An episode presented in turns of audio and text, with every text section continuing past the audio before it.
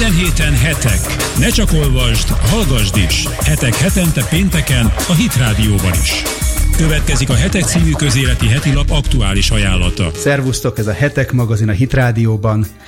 Az eheti számunknak a címlapján Európa jobbra tart Ausztria választás után. Ezt láthatjátok, mint a hírekből kiderült, egy nagyon szoros második fordulós elnökválasztáson nyert végül a zöldeknek a jelöltje Ausztriában, és csak néhány tized lemaradva mögötte végzett a jobboldali mások szerint szélső jobboldali szabadságpártnak az elnökjelöltje, ami igazán a nagy fordulatot jelzi emellett Ausztriában az, hogy a két nagypárt, hagyományos nagypártnak, a néppártnak és a e, e, szociáldemokratáknak a, a jelöltje be se került a második fordulóba, csúnyán leszerepeltek már az első körben, ez mindenképpen egy átrendeződést jelez. Ezen kívül más külpolitikai témák is a labban.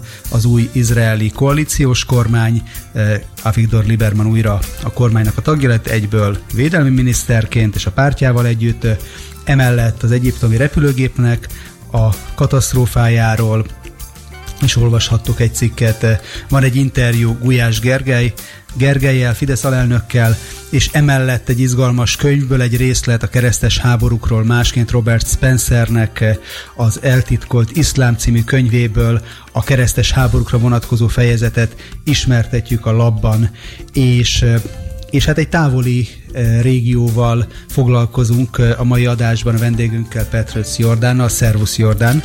Üdvözlök mindenkit! Te Afrikából érkeztél vissza. Hány nappal ezelőtt? Vasárnap érkeztem vissza. Tehát néhány napja.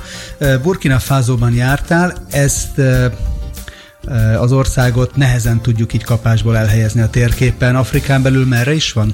Nyugat-Afrikában van. Ha esetleg az part, meg Gána az jobban ismert, annak a ö, közelében van még szomszédos is Gánával.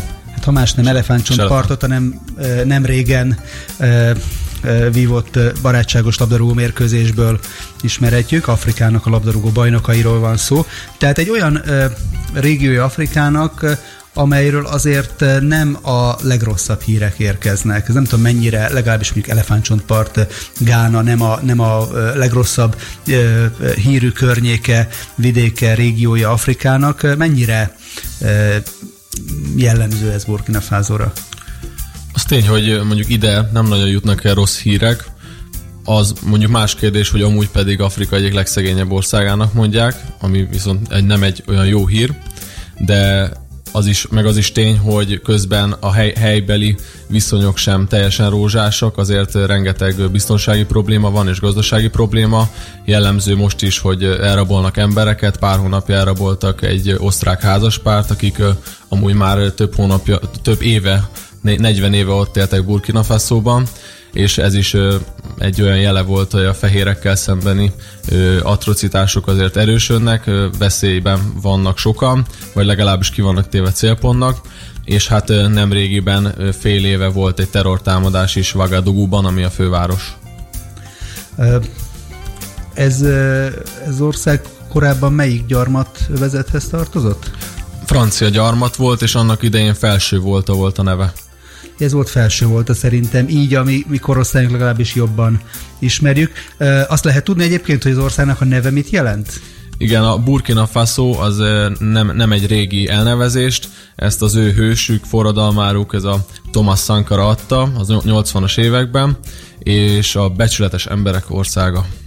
Becsületes emberek országa, ez egy nagyon szép név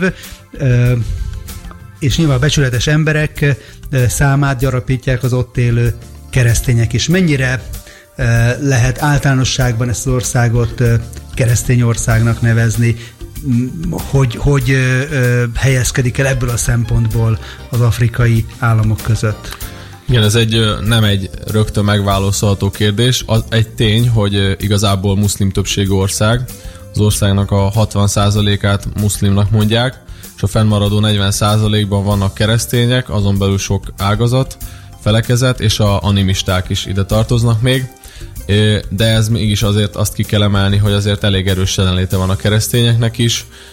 a hídgyülekezetének is van egy testvérgyülekezete Burkina Faso-ban, és ezen kívül pedig az Isten gyülekezetei, a franciául ott Assemblée de Dieu már 80 éve tevékenykedik, és amikor egy képviselőkkel találkoztunk, ő úgy azt mondta, hogy az ő számításaik szerint az ő egyházuknak ott Burkina Faso-ban egy millió fő tagja van a gyülekezetüknek, ami azért egy nagy szám, akkor is, hogyha 17 millióan vannak az egész országban. Hogyan jött létre a kapcsolat? Nyilván ennek a látogatásatoknak, missziótoknak, most már szeretném kérni, hogy erről meséljél is, egy komoly előzetes szervezés, kapcsolatkeresés volt a hátterében. Hogyan, hogyan jutottatok ti Afrikának ebbe a szegletébe? El kell mondani, hogy Floyd Endre most már majdnem több éve 2000-es évek eleje óta folyamatos utazásokat tesz Afrikába meghívásra, tehát ez úgy alakult ki a gyülekezetében, amennyire én is tudom, hogy afrikai országokkal kialakult egy jó kapcsolat, megismerték a gyülekezetet, és aztán meghívták a gyülekezet valamilyen képviselőjét, hogy jöjjön el hozzájuk, és Flajszendre már évek óta jár ilyen országokba, és Burkina Faso-ba ezelőtt öt éve is járt már, ez az egyik ilyen kapcsolat, és ezért elég szoros kapcsolat van, ráadásul az, ami még, még erősebbé teszi a kapcsolatot, hogy a ottani gyülekezetnek a Eglise de la Foi, azaz a hídgyülekezetének a vezetője, Áron Noba, az annak idején Magyarországon élt, három éven keresztül, és el akart költözni Európába, ahhoz hasonló, hogy sok afrikai el akar költözni az országából, kontinenséről, és aztán a, itt Budapesten a hídgyülekezetében elmondás szerint szólt hozzá az úr, és ő visszament Afrikába, Burkina Faso-ba, és ott megalapította a hídgyülekezetét, azóta e, tevékenykedik, ez a 90-es évek végén volt, tehát a 2000-es ele- évek eleje óta ez működik, és azóta van egy kisebb gyülekezetük, pár száz fővel, és felépült most a gyülekezeti házuk is, ami szintén kapcsolódik a budapesti és a magyarországi hídgyülekezetéhez, ugyanis a magyarországi hídgyülekezetének a tagjai adományoztak arra, hogy ez felépüljön, tehát ez, ezzel az országra kifejezetten nagyon szoros kapcsolat van. Église de Foi, ez a Burkina Faso hídgyülekezetének a neve franciául. A Facebookon van saját oldaluk néhány hónapja, mindenki meglátogathatja, és javaslom, hogy aki teheti, az jelölje is be, támogassa ezzel, ezen a módon, és most pedig egy szünetre megyünk, de úgy tudom, hogy te hoztál magaddal igazi afrikai zenét, azt fogjuk most hallani. Hit Rádió, a jövő zenéje. Olvasd naponta a Bibliát, hallgass naponta a Hit Rádiót. Hit Rádió. Hit Rádió. www.hitradio.hu Több, mint zene. Minden héten hetek. Ne csak olvasd, hallgassd is. Hetek hetente pénteken a Hit Rádióban is. A Hetek magazinban Petrőc Jordánnal beszélgetünk, aki néhány napja, öt napja ért haza a becsületes emberek országából, vagy ahogy mi is jobban ismerjük, vagy hivatalos néven Burkina Fasoból, de az országnak a neve, mint az előbbi percekben megtudhattuk, ezt jelenti és beszéltünk arról, hogy hogyan indult gyülekezetének az Afrika missziója, amelynek a vezéralakja legismertebb személye dr. Fly Szendre, és ő több országban tett már látogatás, missziós körutat. Te most voltál először Afrikában? Igen, nekem most adatott meg ez a megtiszteltetés, hogy csatlakozhattam így támogatóként Fly Szendrének a, az útjához, aki most is ö, már több egyszerre ment Afrikába, és tanításokat adott, én pedig segítettem őt ott helyben is. Mennyire, mennyire volt melbevágó a kulturális, éghajlatbeli ö, különbség? Hát igen, ezt én is, ezen én is ott ö, sokat gondolkodtam, mert eléggé szembetűnő a, a különbség, de hozzáállás kérdése, tehát ö, nem éreztem kultúrsokkot, ami lebénítana, de az tény, hogy annyira más minden, tehát e, már már csak az is, hogy egyszerűen az a megszokotthoz képest tényleg csak te vagy egyedül fehér ember az utcán, ez nekem például új volt, ráadásul azért az ország is olyan szinten van, hogy teljesen e különbözik a mi országunktól, tehát ott emeletes házakat nagyon ritkán lát az ember, ilyen egyszintes épületek vannak, és azok A sem, városokban is. a városokban is, és azokat sem igazából komoly épületeknek nevezzük többségében, hanem ilyen összetákolt ilyen bungallók, és akkor mondjuk intézmények, iskolák, vagy komolyabb nemzetközi szervezeteknek az irodái esetleg több emeletesek, és azok európai kinézetűek, a te, tehát az építészet is teljesen más, az emberek életszínvonala is teljesen más, tehát ö, ö, autó azt nagyon kevesen engedhetik meg maguknak, ö, rengetegen motoroznak, bicikliznek, vagy gyalogjárnak, ezen kívül pedig mindenfélével üzletelgetnek, és egy nagyon egyszerű színvonalon élnek, de ez én láthatólag nem mutatkozik meg az embereknek az öröm faktorában, vagy az öröm szintje, mert nem egy depressziós ország, nagyon boldogoknak tűntek az emberek az utcán, velünk is nagyon kedvesek voltak, de például vidéken aztán már tényleg úgy éreztük magunkat, hogy ilyen tényleg csak a valami könyvben lehetett látni, vagy pedig a ledobtak volna egy Edinburgh filmbe, tehát olyan, olyan sárból tapasztott ilyen agyag kunyhókkal, szalmatetővel, amit, amit én mondjuk csak ilyen regényekben olvastam, és mai napig így élnek az emberek, és azokat tatarozzák, felújítják, vagy lerombolják, és újat építenek, de gyakorlatilag ugyanúgy élnek, mint ezelőtt több száz éve. Tehát igazi missziós terep, és mindig a missziókkal kapcsolatban, amikor ilyen leírásokat, beszámolókat olvastam, számomra egy kérdés volt, hogy hogyan tud szólni a Biblia, az evangélium, de még inkább a ószövetségi történetek egy olyan környezetben, ami minden szempontból más, földrajzilag is, kulturálisan. Ugye ez nekünk innen Európából azon majd nehéz, ugyan nem a közel-keleten élünk, nem, nem ott születtünk, de mégis egy világhoz, egy kultúrkörhöz tartozunk, hogy hogyan hogyan, hogyan szól a, az evangélium egy ilyen környezetben? Mi az, ami megfogja az embereket. Ez több szempontból is érdekes kérdés, mert nekünk például az volt az egyik érdekes tapasztalat, hogy, hogy itt mintha kézzelfoghatóbb lenne a bibliai életkörülmények, mert szamáron járnak, ö, ö, ugyanolyan, ö, ilyen patri, mint a pátriárkák korában, olyan, ugyanolyan téglavetés van a ö, sárból tapasztott téglák a folyó mentén, marhákat terelnek, bárányok vannak, de az tény, hogy teljesen más kultúra és más éghajlat is, de mint említettem, igazából azért már jó ideje van keresztény jelenlét, és nagyon erős is a keresztény jelenlét mondhatni, ezért van egyfajta nyitottság, és nem teljesen idegen, hogyha ott valaki a Bibliáról beszél, de az tény, hogy muszlim többség ország, és igazából ami még nagyon-nagyon erős, csak nincs nagyon, nincs nagyon ez így kimondva, az az animizmus, és az ottani ö, törzsi hiedelmek és vallások, és amuletteknek így a birodalmában, de azt el tudom mondani, hogy most is Fly Sandre nagyon komoly és mély tanításokat adott le, gyakorlatilag ugyanúgy, mint amikor az itteni teológiai főiskolán előad ö, a, az a okkultizmusról, az utolsó időkről, amit az ember most úgy gondolhatná, hogy hát ez egy egyszerű környék, itt nem így kéne beszélni.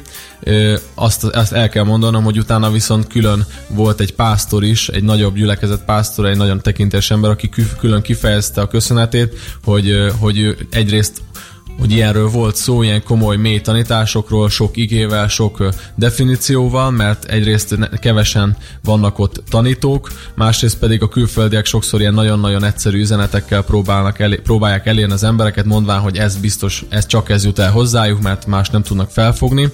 Ez, ez sem igaz, mert nagyon is intelligens emberekről van szó, csak az más, amit mi lehet, hogy egyenes arányosságban annak tudunk be, hogy mondjuk nem annyira okosak, hogy nincs, nincs mindenkinek egyetemi végzettsége, vagy nincs mindenkinek iPhone-ja, vagy nincs mindenkinek könyvtára, de nagyon is intelligens emberek, és ott is jegyzeteltek az okkultizmussal kapcsolatos tanításról, az utolsó időkről szóló tanításról, tehát nagyon is nyitottak voltak a, a keresztények, és azok, akik közelednek a kereszténységhez, hogy ilyen mély tanításokat kapjanak. Ezen kívül pedig azt is el tudom mondani, hogy a, például a muszlim népesség sem egy nagyon radikális és nagyon erőszakos, és emiatt volt arra példa is pont az elmúlt hónapokban, amiről hallottunk, hogy az ottani pásztornak a a muszlim kisebbséget, a, egy muszlim törzsi kisebbséget, a tuaregeknek a csoportját sikerült elérnie és beszélniük vele, akik azt vették örömmel, vagy hát, hogy azt fogadták be, azt az üzenetet, amikor ő arról beszélt, hogy Isten a szeretet. Tehát, hogy őket is más módon, de ez így érte el a, a Biblia. Az, hogy ott más a, ahogy teszik, toleránsabb a muszlim többség, az, az annak köszönhető, hogy ez az észak-afrikai eh, ISIS-szal, Al-Qaidával, Boko Harammal kapcsolatba álló szervezetekkel nem tudtak beszivárogni? Hát tény, hogy nem tudták még, nem tudták, bár akarnák, de még nem tudták rátenni a kezüket az országra. Ennek volt az egyik jele, hogy például januárban külföldiekből állóhelyen háromfős csoport bejött a fővárosba, és ők kezdtek el lövöldözni, tehát nem burkina faszóiak és nem burkina faszói muszlimok. Érdekes ez a helyzet, és sok kérdést is fölvet szerintem, hogy miért van, hogy, hogy ott ennyire békések a, az emberek egymással, a muszlimok is és a keresztények is. Összességében ma, a, úgy minden burkina faszói egy békés, nyugodt ember, és lehet, hogy ez is hozzátartozik ahhoz, hogy most az ottani muszlimok is békések. Ott nem nagyon van ennek ilyen nagy ellentéte, hogy, hogy most keresztény vagy muszlim, de azt nem mondanám, hogy, hogy teljes teljes barátság és teljes nyitottság van, csak nincsen e- éles konfliktus, de azért az utcán, amikor a keresztények is láttuk, hogyha látják, hogy nagy, több muszlim volt, akkor kicsit halkabban beszéltek, tehát nem provokálták egyik a másikat se. Azt is lehetett érezni, hogy azért muszlim többségben ott egy bazárban az ember nem szívesen, és nem is ajánlatos lenne mondania mindenkinek, hogy ő keresztény és külföldről jött. Tehát azért van egyfajta, így a levegőben egyfajta ilyen összekülönbözés, de például volt egy, egy ilyen evangélista, egy ilyen, e, egy ilyen egyszerűbb ember, aki kivitte egy ilyen kézzel hordozható hangfalat, és ott prédikált az utcán, egyedül, mellette pedig 20 méterre kaftános muszlimok pedig árulták a portékáikat, és ebből így nem volt probléma, de azért annyira nem látok bele, hogy azt, ne, azt kimerném mondani, hogy semmilyen konfliktus nincs, főleg úgy, hogy az ottani pásztor így fogalmazott, hogy köztünk vannak az ellenségek, vagy akik támadnának, de még nem tudjuk, hogy kik azok, tehát ugyanúgy néznek ki, hát mindenki afrikai, mindenki fekete bőrű, és nem lehet tudni, hogy ki az, aki éppen mit szervezkedik a, ott a bazárokban. Jordán, nagyon köszönjük ezt a gyors és frissiben átadott beszámolót, és, és azt tudjuk a javasolni hallgatóinknak is, hogy figyeljenek, támogassák Facebookon és üzenetekkel is a Burkina Fázói hídgyülekezetét és az ott élő keresztényeket. Köszönöm, hogy velünk voltál, és jövő héten pénteken újra Hetek magazinnal várjuk a kedves hallgatókat. Köszönöm. www.hitradio.hu Hit Radio. Brit, Ausztrál, amerikai és magyar keresztény zene 24 órában. Hit Radio. Hit.